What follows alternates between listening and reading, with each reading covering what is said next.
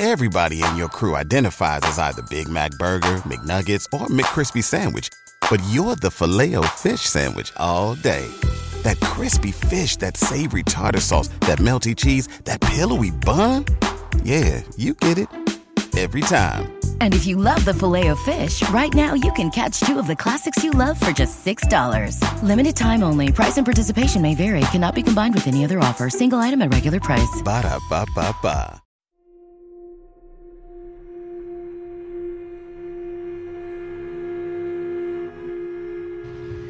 Hello guys, what's up? It's January the 2nd, 2020. Happy, happy New Year sa lahat. I hope you had a, such a great New Year.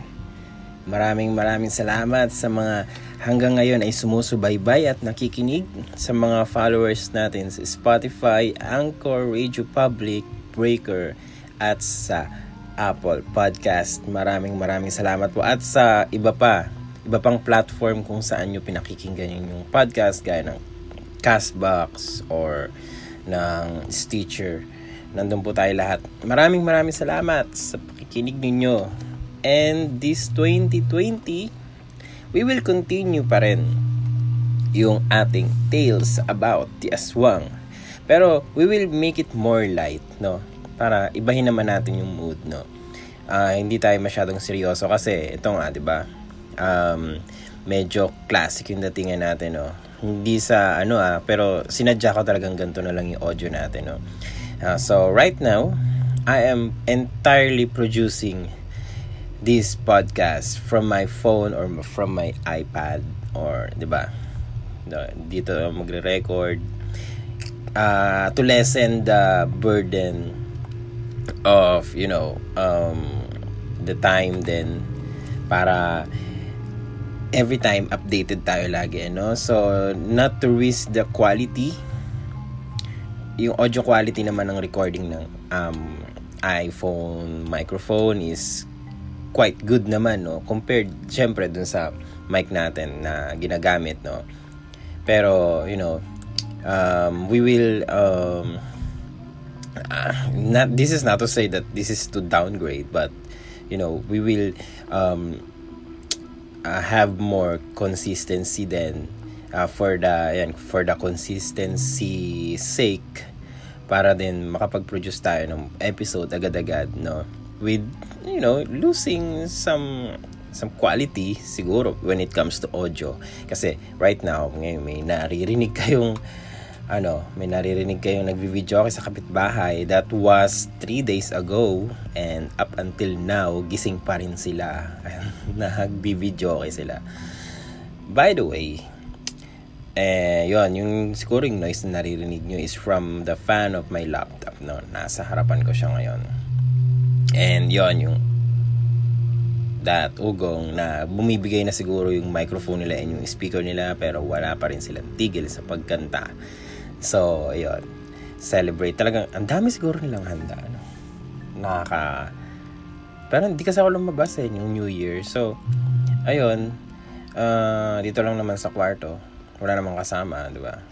Hindi ako lumabas ng New Year eh. So, wala rin ako nakita mga fireworks, fireworks, ganyan.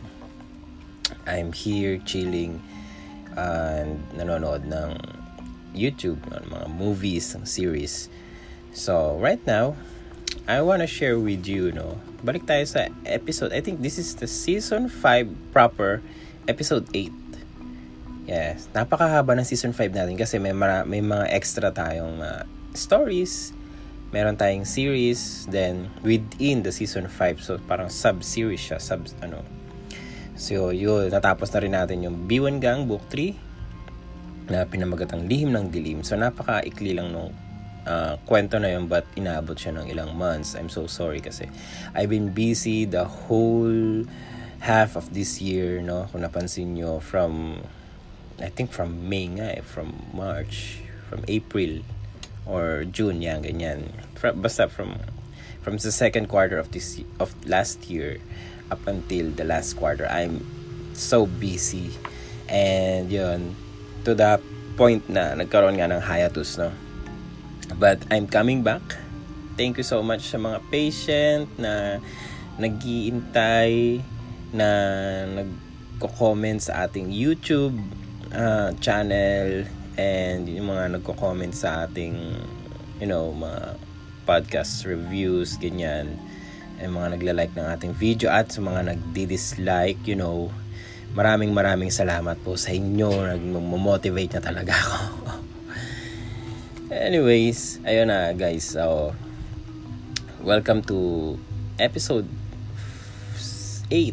Yeah, kahit ako hindi ko na alam eh, no? episode 8 ng ating podcast. Season 5. Tatapusin natin ang ating Season 5. And Season 6 will be at hand very, very soon, you know.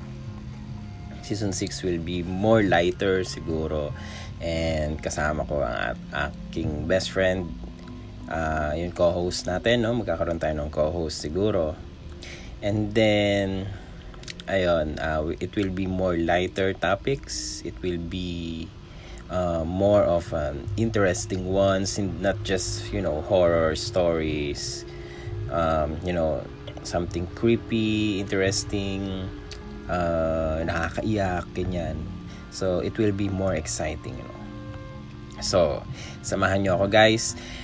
Again, this audio sa Jato parang parang radio na dating ano para medyo classic ang dating AM radio kasi yung bata ako no mahilig akong makinig ng AM radio talaga so of all the people na within the area siguro mga mga kasing edad ko lahat sila mga pakul pakul kids na kikinig ng FM may uso pa dati noon yung radyo yung may flashlight yung ganyan tapos may pindutan ganyan. FM radio siya. So ayun lahat sila meron nun. Tapos ako uh, mas bumili ako nung mas kasi may kapag may AM mas mahal eh, di ba? Ano, meron akong tawag doon, yung parang square siya na pocket pocket radio pa pero may AM yan. Nakikinig ako doon yung ting Saturday, alam ko yun, naalala ko yung Saturday. Yung sa DZMM, yung parang nakakatakot na paranormal um, program nila doon. Nakalimutan ko na yung pangalan. And then, sa tuwing gabi, yung gabi ng lagim, tsaka yung kandila, naabutan ko pa yon So, yun, nakikinig ako ng mga yan. Tapos, yun, nag, ano lang ako, nag, tawag dun, babrowse through, ano tawag dun. Basta nag-channel flipping, channel flipping, nag, channel flipping lang ako sa AM para, you know, makikinig ng mga program na interesting. And then, ginagawa ko siyang pampatulog actually. Kapag may nag-uusap-usap, nakakatulog ako. Ayun, sa totoo lang. Kaya yun, doon nahilig yung that was the point that, you know, nagkaroon ako ng interest sa mga ganun, mga uh, talk show not talk show na chismisa na but you know yung this talk show na AM na interesting topics is most especially sa mga horror or paranormal ganyan and then yun nga eh wala pang podcast noon. So, so yun, uh, fast forward, nung nagkaroon na ng podcast, I'm so thrilled and excited, no? Parang feeling ko, yes, magkakaroon na ako sa sariling radio station, ganyan. So, yun. Up until now, thank you sa mga uh, nakikinig. And then, you know, this is my little outlet then. Uh, I, I will be making this an outlet, as an outlet for me no? Kasi sobrang busy sa work. Hindi, wala akong work. Busy sa business, ganyan. Sobrang busy. Oh yeah, siguro I consider that as work na rin. So I'm working for my business. Oh, 'di ba? Tamang term 'yun. And then you know, uh, halos wala akong social life. Yan, yung halos kausap ko lang lagi yung best friend ko. And then, ano pa ba? Ayun, so, ladies, I'm single. Yeah. Yeah. Yes, I'm single. So, wala tayong time dyan para sa mga ganyan. May time siguro in the future. Magpayaman muna tayo. Ano, uh, ano muna, bahay muna, tapos kotse, tapos ano, tsaka na tayo mag, ano, ma, lumagay sa tahimik, di ba? Madali na yan kapag establish na tayo. Ayun. so, thank you sa mga, ano natin, uh, mga listeners natin. No, uh, grabe, I'm so thrilled na 9 minutes na hindi pa tayo nagsisimula. So, ano, ano lang, super update lang talaga ako sa inyo. So, kasi, na-miss ko yung ganito, yung napaka, hindi naman napaka-informal, but yung formality medyo nag-subside kasi masyadong ano eh sa mga napansin ko mga past episodes ko eh uh, masyadong oh, and this was done ganyan ganyan. Tapos English pa. So baka nawalan kayo ng interest ganyan.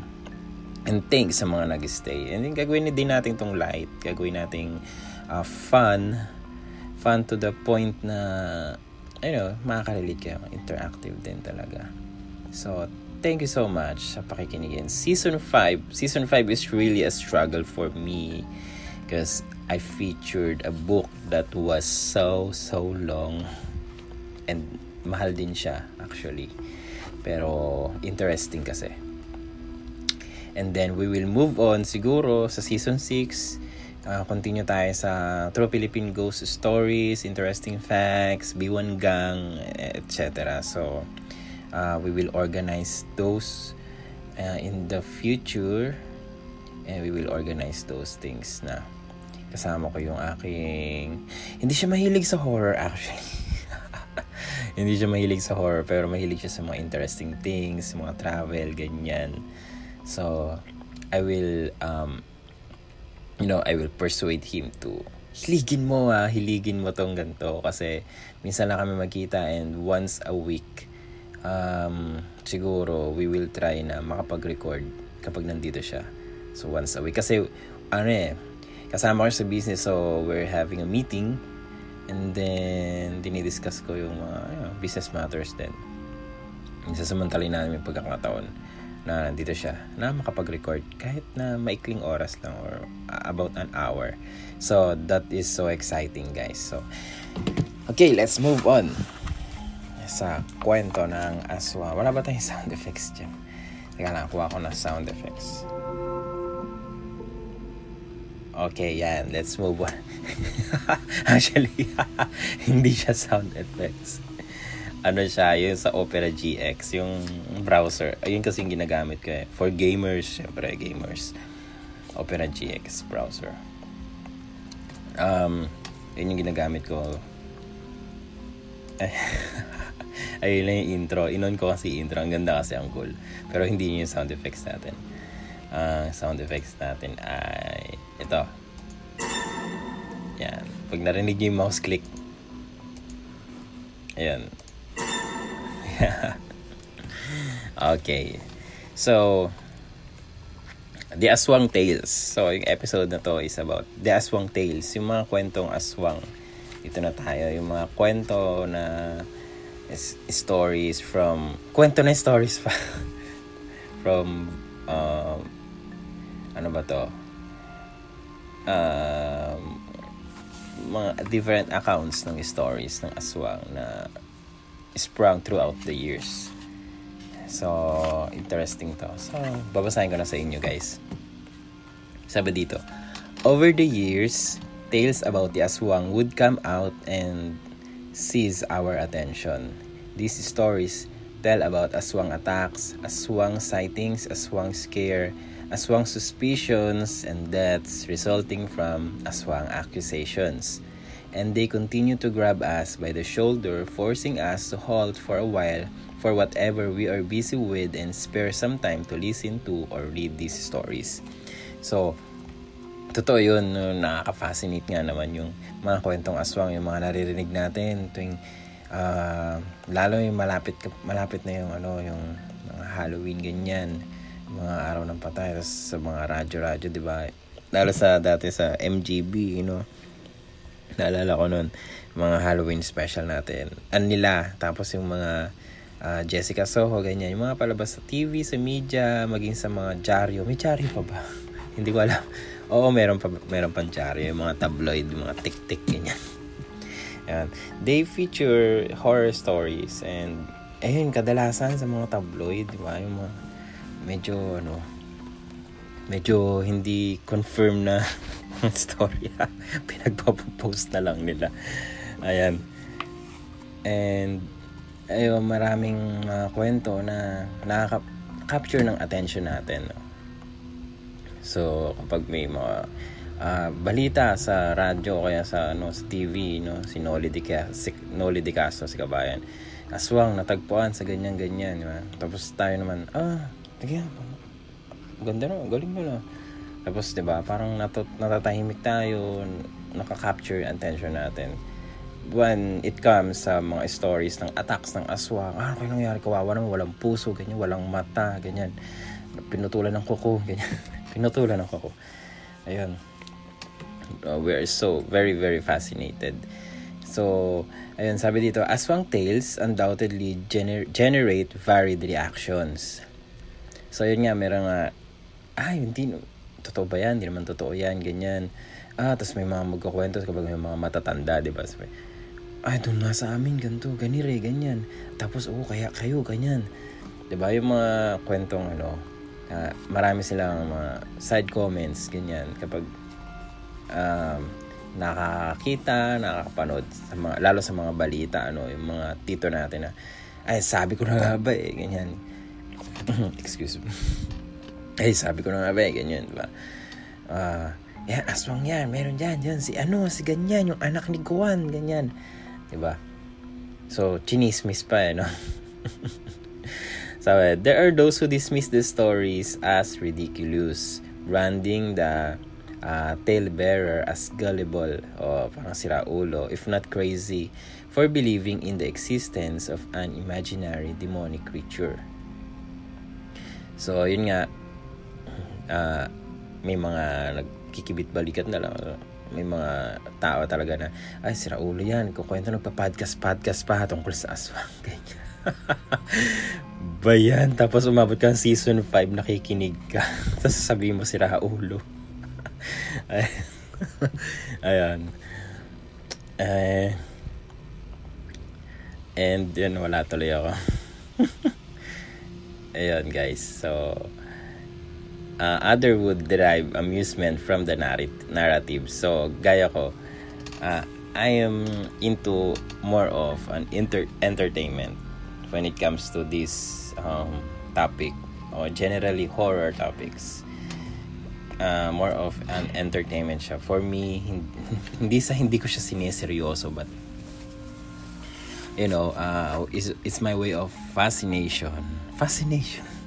It's my way of, uh, ano, fascination and uh, my curious minds about these things na totally na siniseryoso ko siya because I know that these uh, these entities are somehow result of talaga of the rebellion ng mga angels or mga fallen angels talaga to God.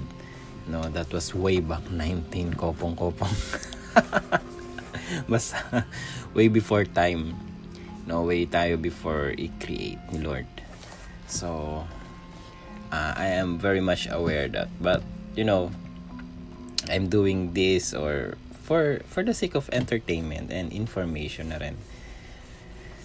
So Ayan. Naniniwala ba ako?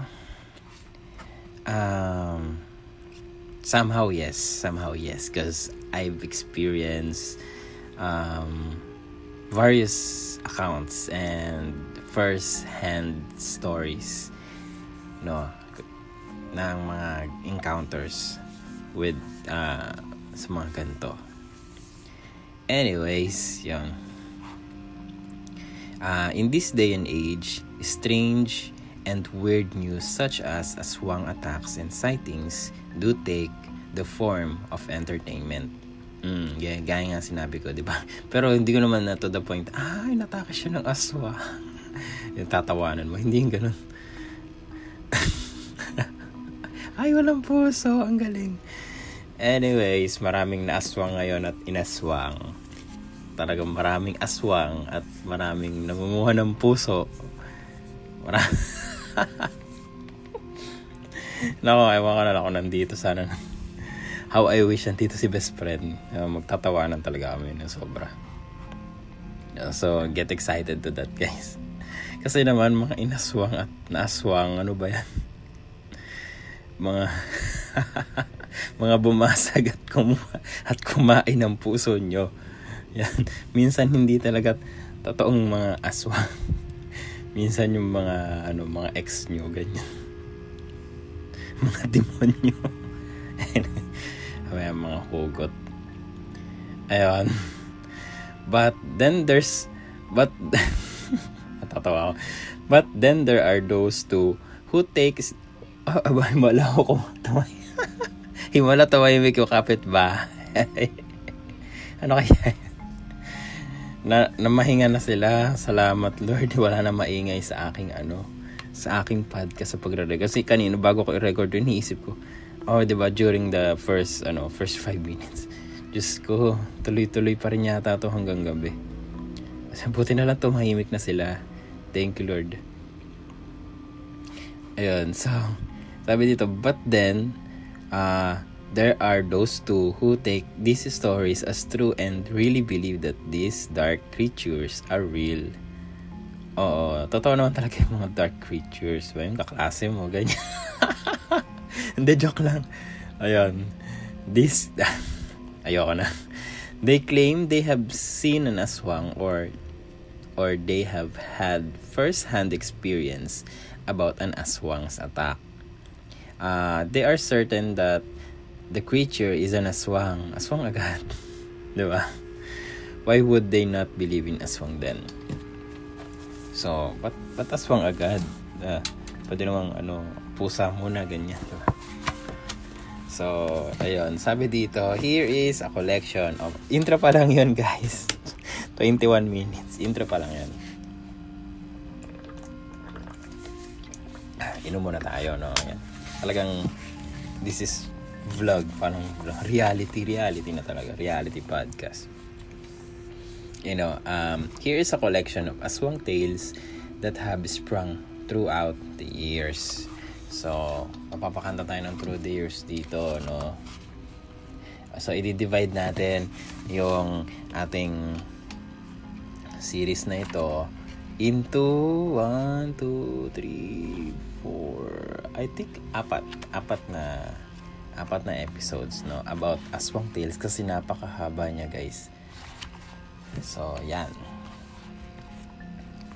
So, without any further ado, ito na. Abducted by a group of aswang. Wow, may grupo rin sila. May, may FP group. Ganyan.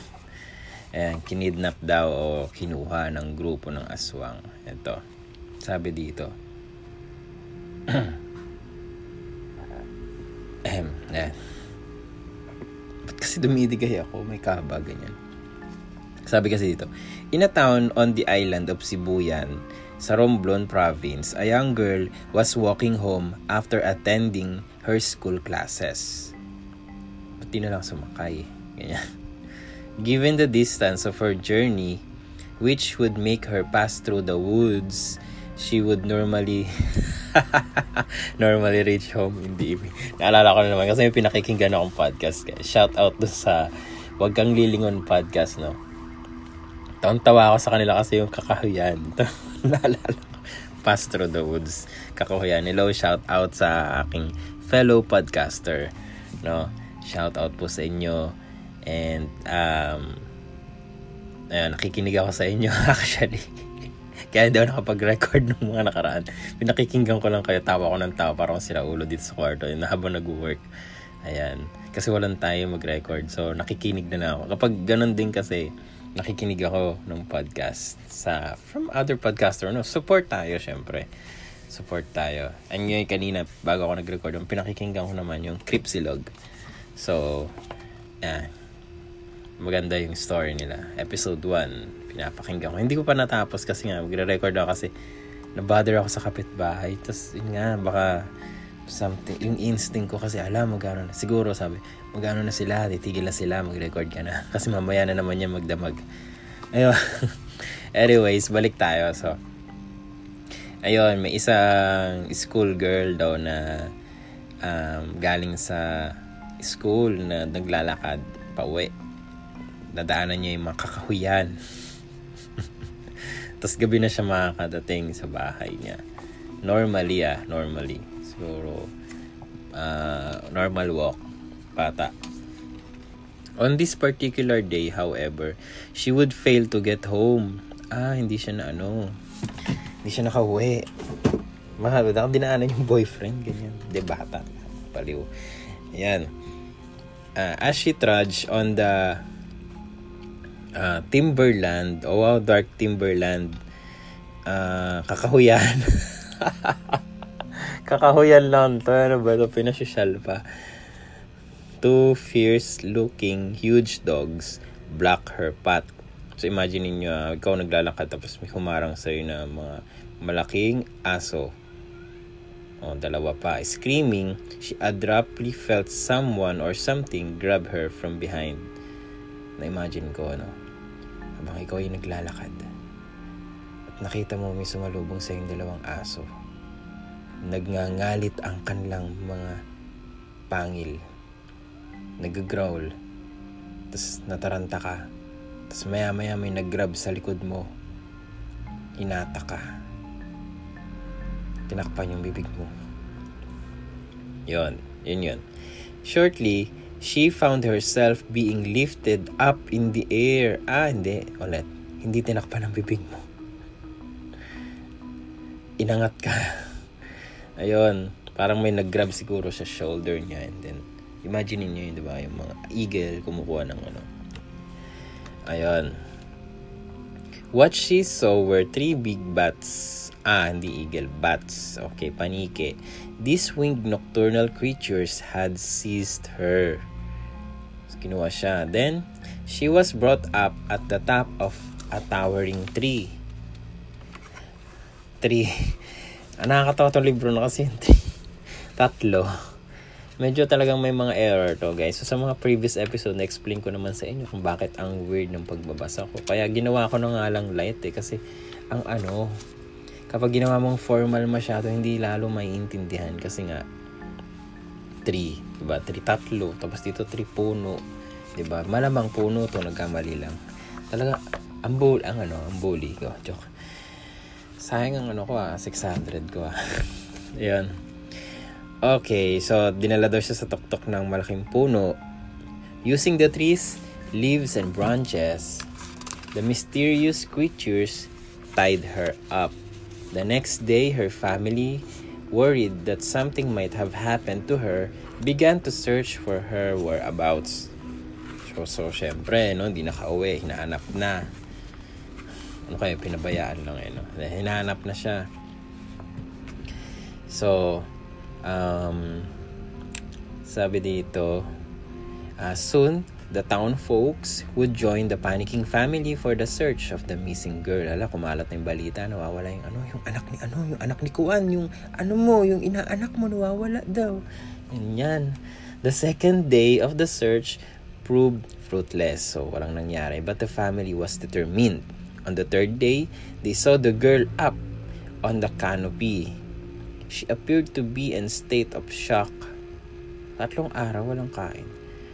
Hurriedly, the men of the search party climbed up the tree, bringing with them a native hammock and a rope. And minutes later, the netted swinging couch was brought down, carrying with uh, uh, carrying with it the still unresponsive girl. So, ano, tulala siguro, no? Days after she recovered, and recounted the events yun na kinuwento niya na after na maano siya sa trauma niya no? She said she she went into trauma her mind becoming blank when she found herself being carried up by the big bats. Sino ba namang hindi matotrauma? Pero bakit hindi siya pinatay? Ano yung anong meron? Ayun thus she could not anymore recall being tied up on the tree. Ah, yung the moment pa lang na nakita niyo yung dalawang bat na nagdala sa kanya. Na ano na siya, trauma na siya, tapos hindi niya na alam ang gagawin, hindi niya na maalala. And uh, it was said that uh, said that had her family not looked for her, they had not bothered to search for her whereabouts and ask everyone in town. Had her family kept the matter within themselves, she surely would have been eaten by the group of aswang which had abducted her. Was further said that it was the Aswang's plan that before they feast on a human they had abducted, they had to wait first for the reaction and subsequent action of the town folks on the missing person. If no search would be undertaken and the matter would die down, then the only ayon, then and only then um, they would uh, devour and eat their victim their intent behind or their intention behind this plan is to prevent the town folks from thinking that it was the aswang that was behind the abduction. So talagang pinabayaan muna siya doon ng ilang araw. Tapos tinitignan daw ng mga aswang kung ano yung magiging reaksyon ng, ng buong baryo. And then kapag walang naghanap sa kanya, edi ayun, tsaka nila pagpapiestahan. Siguro malamang patay na yun. Tsaka nila pagpiestahan. No? And then, eh kaso daw nga, may naghanap. So, baka, ayun nga, kasi karaniwan nga eh, ano eh, within the community lang din yung mga aswang eh. So, parang hindi sila mapag, you know, mapagbintangan. Siguro, isa rin sa, ano, sa mga naghahanap is aswang, di ba Kunyari lang, eh, nakita nila na naghanap yung pamilya. So, uh, hindi nila tinuloy yung balak nila to prevent or to ano self-defense na rin siguro nila yun. Pero ang weird, but ano, ganun, sa puno. Tapos, ayun. ayun, so, group of aswang. So, talagang pinagbalakan talaga siya. Okay. Next account. Ito na. A failed aswang feast. Ito naman, failed din aswang feast naman. Ah, ito, ito yung mga story siguro na talagang first-hand experience, no? This happened long ago in the remote part of a summer town. The couple had um, a six year old child, and their house was one of those clustered near a farm. One day, as both husband and wife had to work, they left their boy in their house. Aware that the child was alone, the neighbor called the boy, inviting him to play outside. Obliging the boy came out and went with their neighbor to some remote spot away from the neighborhood. So, ayan, iniiwan ng anak kasi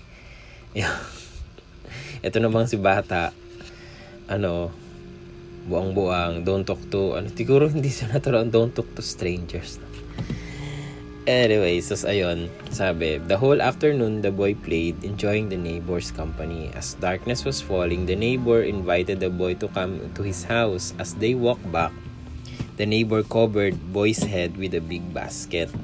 The boy thought it was just some playful game, so he did not remove the basket. Inside the neighbor's house, the boy was made to go inside the neighbor's bedroom. Before proceeding, the boy noticed an unusually uh, large crude casserole near the kitchen with fire underneath. Lulutuin siya. So, meanwhile, wow, may time pa sila magluto, ano? meanwhile, may kawa yun. Ayun. Meanwhile, the parents of the boy had arrived in their house. On finding that their child was not there, the father went out to look for his son. He checked every neighbor, but was told that his son was not there.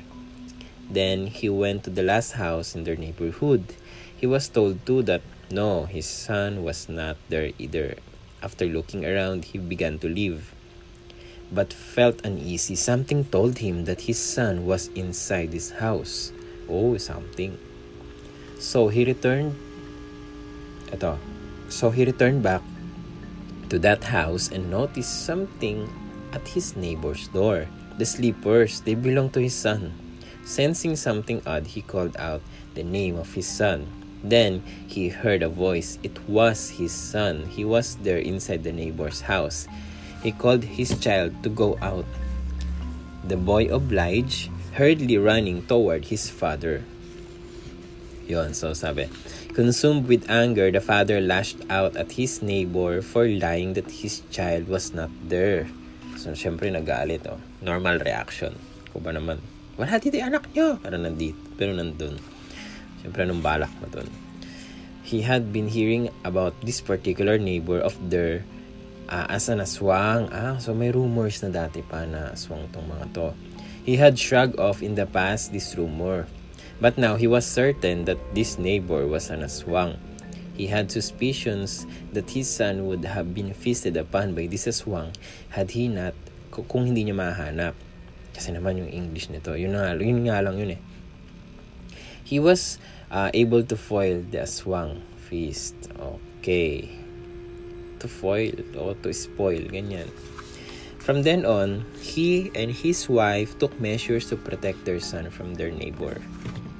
Wow. So, ano, ano kaya nangyari doon, no? Chinismis ka nila, ah, si ano, ayan, ganda lang yung story. Next tale. Ito, masaya to. An aswang story. Once upon a time, there was an aswang who suddenly fell ill. Alarmed at the condition of her father, the daughter, who was not aware that her father was an aswang, went out to look for a doctor. After walking a great distance, she finally met a friend who told her upon her inquiry just where she could find the doctor. So nakita siya ng ano. Hindi niya alam na doktor yung tatay, na aswang yung tatay niya. I know where an excellent physician lives, her friend said. He cured my father, who had been sick for many years with several diseases. Every year, at the time of the Christmas holidays, this physician goes uh, goes to live in a cave in the mountains. And there for a week, he gathered roots and the bark of trees and make his medicine. So I think this is not an entirely a doctor, but more of a uh, barrio doctor, parang ganun siguro. I will I will show you where he lives. Then traveled and upon arriving at the doctor's house, the distraught young lady said, "We have come to see you because my father is sick and my brother and I and my brother and I are afraid to stay in the house any longer with him. For this morning, when he saw us, he got up and tried to run and kill us, but could not, because he was so weak. He was truthfully disclosing to the doctor what she had observed concerning her father, thinking that the old man had gone crazy. She added, His eyes are so big and his his arms are so long and I am I am afraid of him. Parang si Inday lang. Ayun. And I am afraid of him and no one dares to go into the room where he is uh, where he is for fear he will try to kill them. Yun sabi ni ano, sabi ni anak ni Day. The doctor replied he would visit the sick man, the sick man's house at 8 in the next morning. However, he ordered the young lady, "You must prepare some corn for me to eat." Wow. Nag-demanding si doktor, no? kailangan na may mais. Talaga you must, no? Talagang, kapag hindi mo ginawa, hindi ako pupunta ganyan.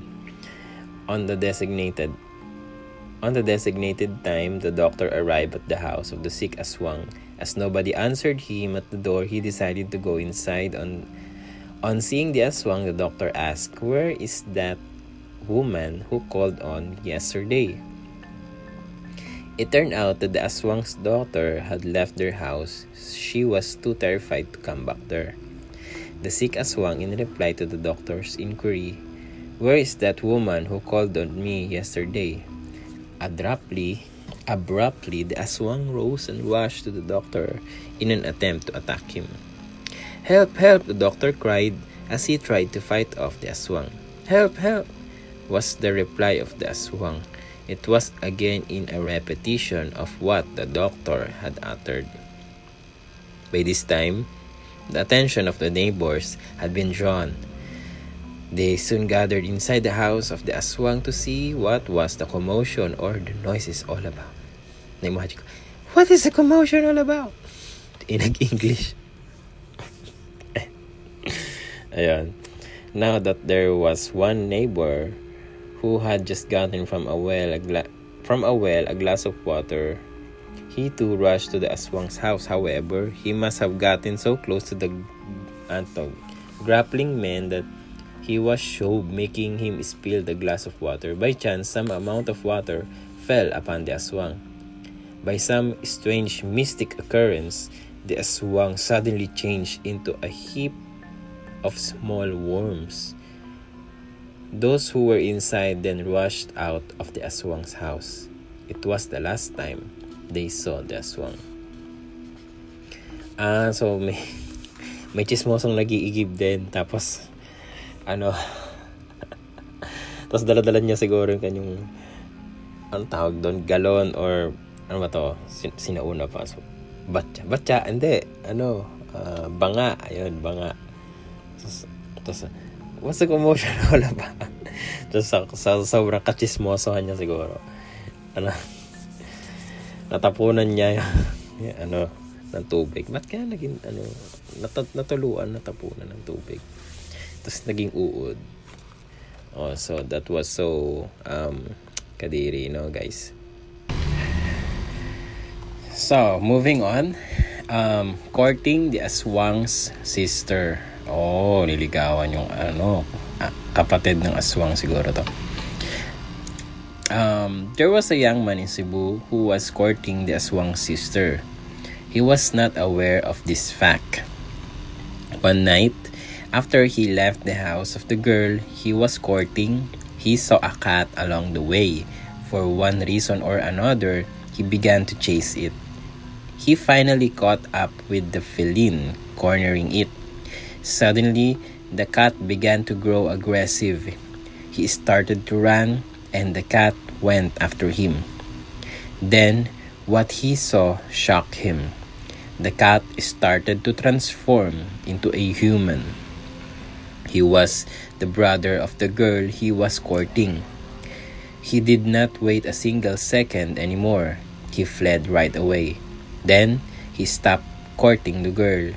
He did not want to become part of an aswang family. So, sino ba naman na ano eh, no, liligaw. Manliligaw ka ng pamilya ng aswang. So yon eh, may kling kwento. Next. Sa kanya nakuha yun no? Siyempre siguro mga kwentong bayan-bayan lang din One's revenge on the magkukutod. Yung magkukutod is um, manananggal, di ba? Tama. Uh, in the previous episodes natin. Juan and his wife live in a little cottage on a farm located in the remote part of a town in Pampanga. Whenever they need to go to the town proper, it would take them three or four days to travel just to get uh, to their destination. Siguro, hindi pa talaga uso yung mga sasakyan noon, mga 18 something something pa to, no? Uh, two to three days. Wow. Grabing travel yon. Travel goals. okay. Juan, however, was contented with his wife, he being industrious, and the farm and the plants and the trees around them were enough to provide with their needs. One day, however, his wife fell sick. Wanting to make her recover from her illness, Juan tries his best to provide his wife with all the possible cure he knew. Alas, uh, all his efforts failed, and so his wife died. Oh, sad. Mm. Sad, sad, sad. And uh, desolation then seized Juan. Uh, there was nobody around around them to help him to attend his wife's wake or burial. Ala, mag-isa lang siya. Oo, walang kapitbahay, ganun. He then decided to bury uh, his wife the next day. But his uh, bereavement on the sudden loss of his wife caused him so much pain that he fell in a swoon. Ano naman to? Ano naman to? Ano naman tong Okay, define swoon. Swoon. Faint or from extreme emotion. An occurrence of faint. Oh my God, pwede naman yung Then he fainted, fainted because of his extreme ganyan, di ba? Emotion. Okay, ito yung bereavement. Ano kaya yung bereavement? Bereavement. The action or condition of being bereaved. Ano yung bereaved? Ah, deprivation or uh, disposition, sorrow, sadness, suffering. My God. But he's suffering. Okay, so let me rephrase the sentence, guys. But his suffering on the sudden loss of his wife caused him so much pain that he fell, fainted. Mm, di ba? Napakasimple. Ay, shout out sa ating author. Huwag tayo masyadong magpaka, ano, no, guys. Magpaka, uh, you know, kasi yun yung problema sa atin. Kung alam mong Pinoy yung audience mo, huwag tayo masyadong magpaka uh, malalim ng mga Ingles. ba? Yun lang, wala lang. Side comment ko lang. Uh, nabawasan na mga star. Star sa book. Hindi, joke lang. Uh, book review. Naging book review tayo. Ayun. Um, a complete ano to? Pal of Silence Ring. Ano yung pal? P-A-L-L. A dark cloud or covering of smoke coffin. Ano to? A cloth spread over co- coffin. A complete pile of silence reigned in a small cottage. Parang yung ano daw, yung covering, ganun. Eh, one. Tatlo yan ah. Strike three. Okay. Ayun. Then, sabi dito, at night, As Juan was still unconscious, there was some noise and movement near the darkened cottage. Since the door of the small house hut opened or open, an unknown being gained access inside. It was a magkukutud. On seeing a dead woman, the magkukutud quickly grabbed the latter and then flew off. The human carcass would later provide as meal for the Magkukutud's family. Kinain pa. The next day, after he awoke, Juan was gripped with shock and surprise. His wife, her body was no longer there.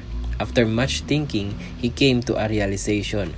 No one would steal his wife's dead body except a magkukutud, a flesh-eating demonic creature. Consumed with anger, Juan at once decided he would take vengeance against Magkukutud. He knew the magkukutod would come back. And so, he drew up a plan. Yan na, nagplano na. Then, ten, ten, ten, ten. Ayan. okay. So, the next night, Juan pretended to be dead. Thus, he lay down in his cottage as if he were dead. Pretty soon, he heard a buzzing sound. Ah, the magkukutod. Upon entering the cottage, The Magkukutud started to hold Juan, but the latter, however, immediately rose from his re- repose. He grabbed the force. He, ano to, hindi na amoy, gano'n. hindi na, anong humihinga. Ganun. Paano, gano'n siya katagal nagpatay-patay, hindi huminga. Wow, talent. Ayun. uh, yan. He immediately rose from his repose or from his position. He grabbed with force the magkukutud with all his might. Then rubbed the body of the evil creature with a solution of vinegar and garlic. It was powerful anti-magkukutud potion. The trespassing creature thus screamed. The concoction was so pain was so painful, extremely painful, that the magkukutud begged forgiveness for what he had done to Juan the night before. Juan decided to let go of Magkukutud, which then flew away. Wow! However, the damage had already been done to the Magkukutud. He could not anymore reunite his whole body due to the potent solution Juan applied to him. Ah, okay. This then led to the death of the Magkukutud the next day. Okay, patay din pala. Kala ko, sige, let go na, gano, patawarin na kita, ganyan. Martir. Tanga-tanga kasi ba't kasi hinimatay ka yan tuloy. Kinain tuloy. Patay na ang asawa, pinakain mo pa. Ayun. Killed by an aswang. Ito, next story natin. Killed by an aswang. It was a festive night. There was a full moon, its brightness shining down on the gathered young men and women who were crowding around the fonda or a small restaurant. Restaurant. Watching the festive activities going on, there were games or contests ato, tuktukan which involves knocking of chicken eggs to determine which egg or eggshell is the hardest and sukatan which involves the testing of strength between the young men from the two districts in Manila, San Miguel and Sampaloc. As the time wore on, the crowd thinned. By 11, there was but a handful of crowd left. Uh, one one of the young men was rising from his seat when he caught mm, when he caught sight of a big black dog whose eyes were fixed at the house which was across the fonda. It did not take him long to suspect that the dog could be an aswang, for he could see that the canine's eyes cast a bright light very much different from an ordinary dog. And the tail of the creature was Ato, quite long. Okay. Quite long. Mahaba. So, either, di ba, sa previous episode na, either walang buntot or sobrang haba. Okay. Uh, then it occurred to him, there was a pregnant woman who lived in that house. He thus came to a conclusion that the dog was indeed an aswang. Without wasting any minute, he grabbed a long piece of sugar cane which was resting on the table and tossed it with all his might at the strange looking canine. His effort, however, was, was a failure as he completely missed his target. Uh, then he abrupt, uh, he abruptly, then abruptly it came back. The sugar cane was thrown back at the young man who got hit on the left temple. It was a direct hit that that fatality uh, that fatally injured the young man okay the gathered men rushed to the fallen man who moments later would die of the injury he sustained mm. Okay some of the men tried to look for the beastly canine but could not find it anymore so ayon napatay siya kasi sobrang curious niya. Ah, mahaba yung buntot ng ano. Ay, aswang siguro yun. Tara, puntahan ko, atakihin ko. Oh, patay ka tuloy. Ayun tayo eh, no? Next story. Repelled by garlic. Uh, we have three more pages, I think. Yes. Repelled by garlic, guys. So, um, in the town of Malolos, there lived a small family. One night, the wife who was in her ninth month of pregnancy was in the living room of their nipa hut waiting for her husband. Mm, okay. Suddenly, she heard a sound tick, tick, tick. Okay. From the outside of their house. Then, there was a noise from the from the rooftop. She knew it. Uh, she knew what was it all about. She then ito na naman tayo sa den. Ang dami niyang den dito. She then uh, asked her daughter and their servant who were in the kitchen to bring her crushed garlic. Hurriedly, she put the garlic around her abdomen. In a little while, uh, she saw a, a long white thread descending from their ceiling. It then started to swing all around her. It was the aswang's tongue, but as it neared her abdomen, the thread stopped moving. The aswang must have smelled the powerful odor of the garlic. Then a loud noise was heard outside the house. It was as if someone had fallen to the ground. The pregnant lady knew at once that the garlic had repelled the aswang attack. Mm, galing, magaling, nakaligtas siya. So, Uh, ito, The Aswang Attack on an Infant. Part 1. Ah, uh, story number 1 yon Aswang Attack on Attack on an Infant. They live somewhere at the outer ridge of town, close to the forest. One day, her eight-month-old infant fell ill. Their suspicion was that there was an aswang who had made their uh, who had made who had made her child sick. Okay, to find out this, they enlisted her husband's brother, who readily agreed to watch over them. Okay, so pinapunta. Pinapunta muna yung kanyang bayaw para ano armed with the tail of stingray and a heavy rattan stick, her brother-in-law somewhere in a hidden spot uh, stood somewhere in a hidden spot in their yard. He patiently waited there until it became dark. Soon he saw an old woman arrive, uh, her head covered with a shawl. She flew over the fence, wow, then suddenly changed into a large cat. Then he turned into a pig and then finally morphed into a turkey. Wow, may fiesta. handa yung nakita. Sorry ah. Then, ato. Then, the, oh, except sa cat, syempre. Ano eh, pig, tapos turkey, di ba?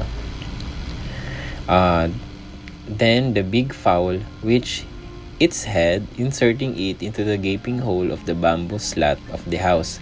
Having now reached her prey, the aswang began to eat. Ah, biting the infant.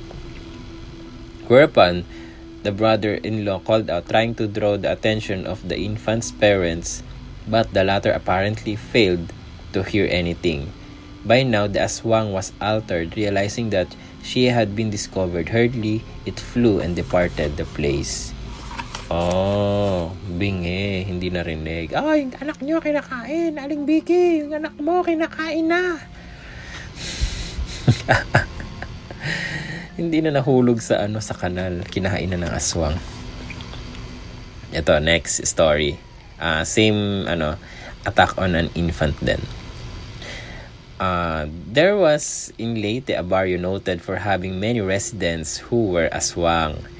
Now there was a couple with an infant aged 8 months old who also lived in the same place. One day the infant became afflicted with a fever. Uh, as was uh, the customary practice in the village, the couple summoned several quack doctors to cure their child. None of the local medicine men was able to heal the infant.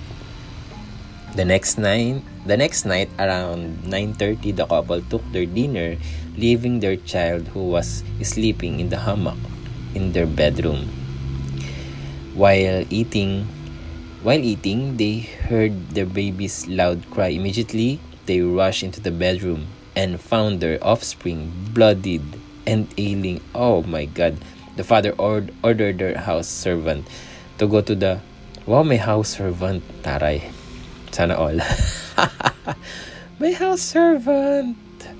Ayun. To go to the back of their house to find out if there was anybody there or any animal. Animal. Finding nothing, the servant started to head back to the house. Abruptly, a sharpened bamboo was thrown down at him, the big stick landing on the spot where the servant had stood just a moment earlier. Oh, stricken with fear, the servant rushed back inside the house, telling his master about the incident. Binato ng ano, matalas na ano, kahoy. Kahoy, kahoy. Ayan. The later then, took out his revolver and fired a shot in the air. Wow, social, may revolver. Okay. The next morning, the infant's mother noticed cuts on her sick offspring as she gave the latter a sponge bath. The wounds on the baby's abdomen were caused by fingernails. Convinced that it was an aswang's attack, she rushed out of the house after she was done in the baby's bath.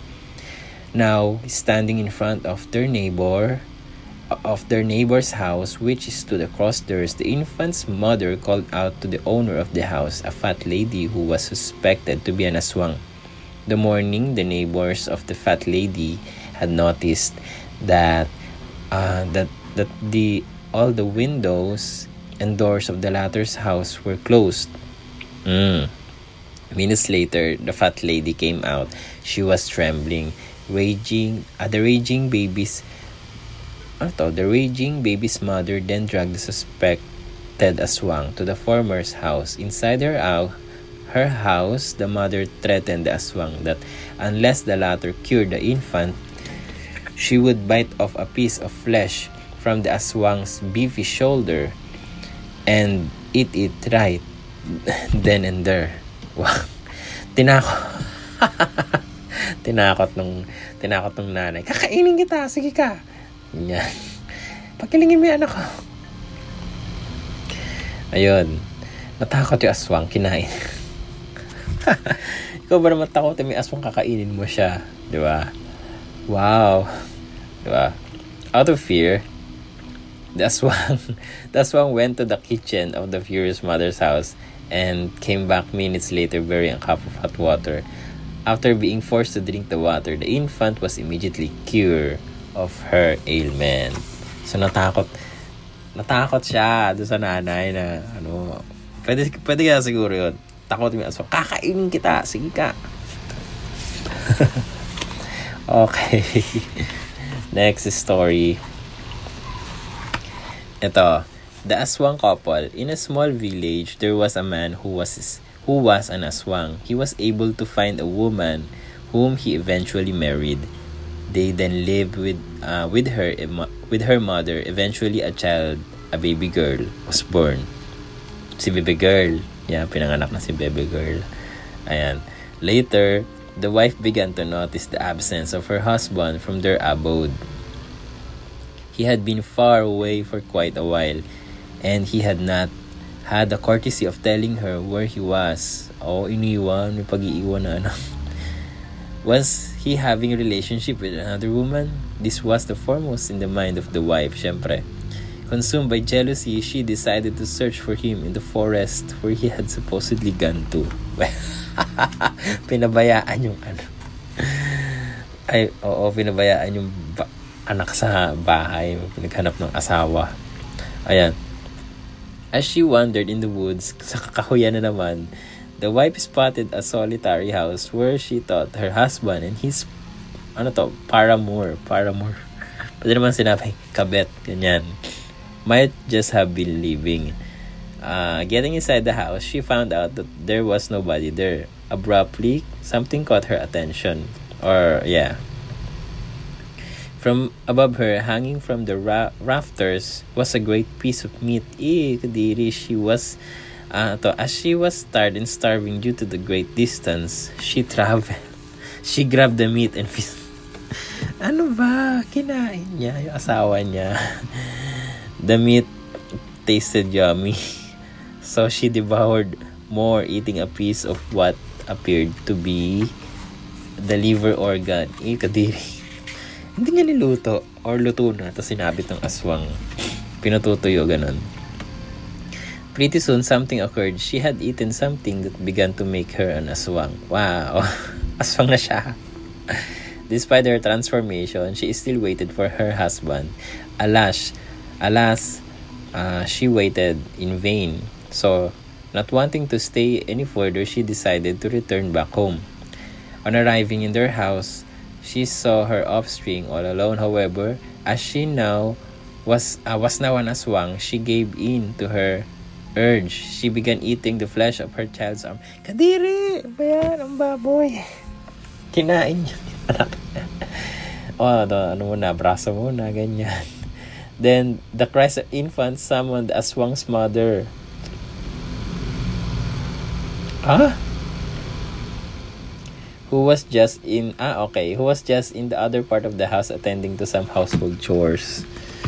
Okay, by the time the infant's grandmother saw what her daughter Aswang had done to the child, the Aswang had started to run away. The infant, her arm having been eaten that led to the loss of blood, eventually died. Ah, okay, the grandmother now, in the belief that her daughter had become mentally unsound, buried the dead child and hastened to the house of village chief for protection. Pumunta kala kapitan. Meanwhile, the aswang finally found her missing husband, the aswang whom she married. from from then on, the aswang couple lived together in another village. The village was a new place for them, wanting to avoid notice. They lived there as nor as normally as the as the other villager lived in the area.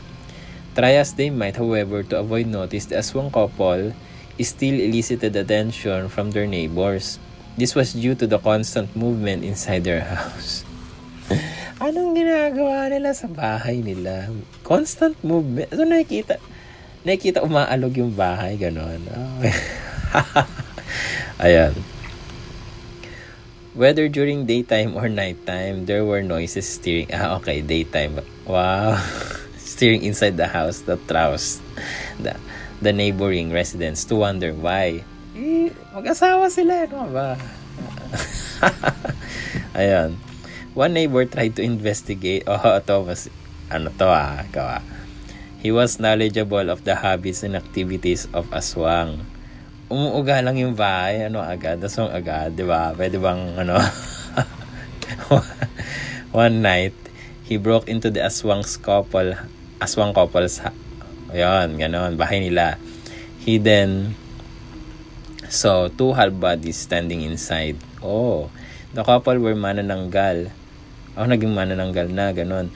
Losing no time, he changed the position of the bodies and sprinkled ashes on them. Pinagpalit! then he went to a hidden spot to wait for the return of the manananggal. Ano ba yan? Pinagpalit? Hindi naramdaman ng manananggal yung kabilang parte ng katawan nila.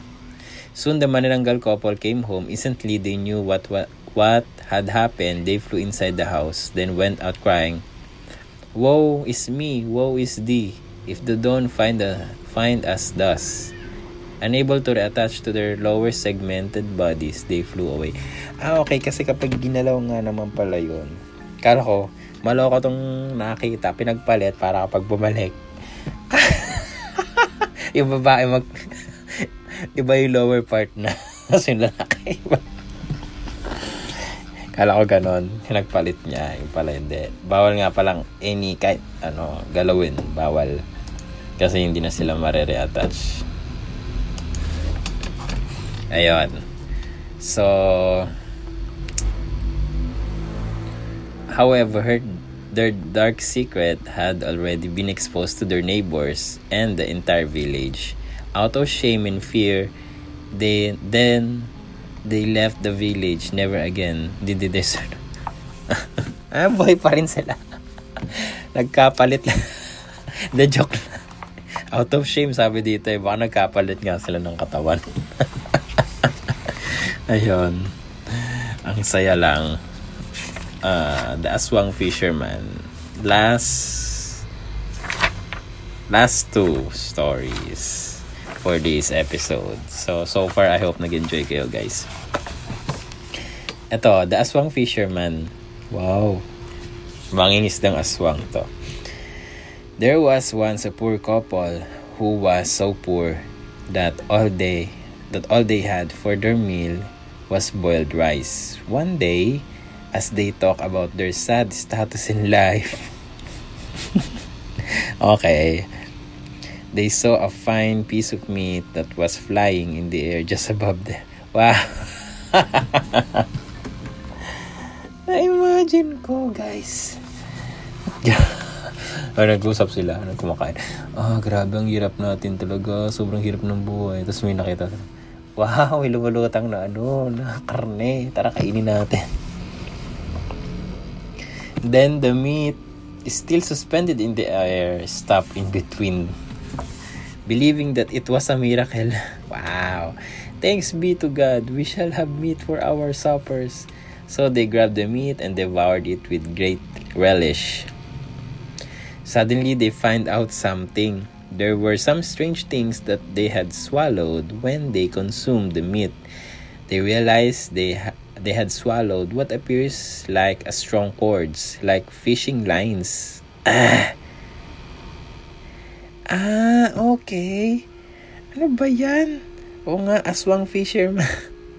What the? Ano ba yan? Parang, ano naman?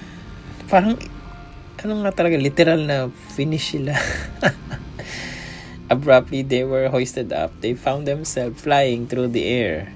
They were being carried and transported to some place.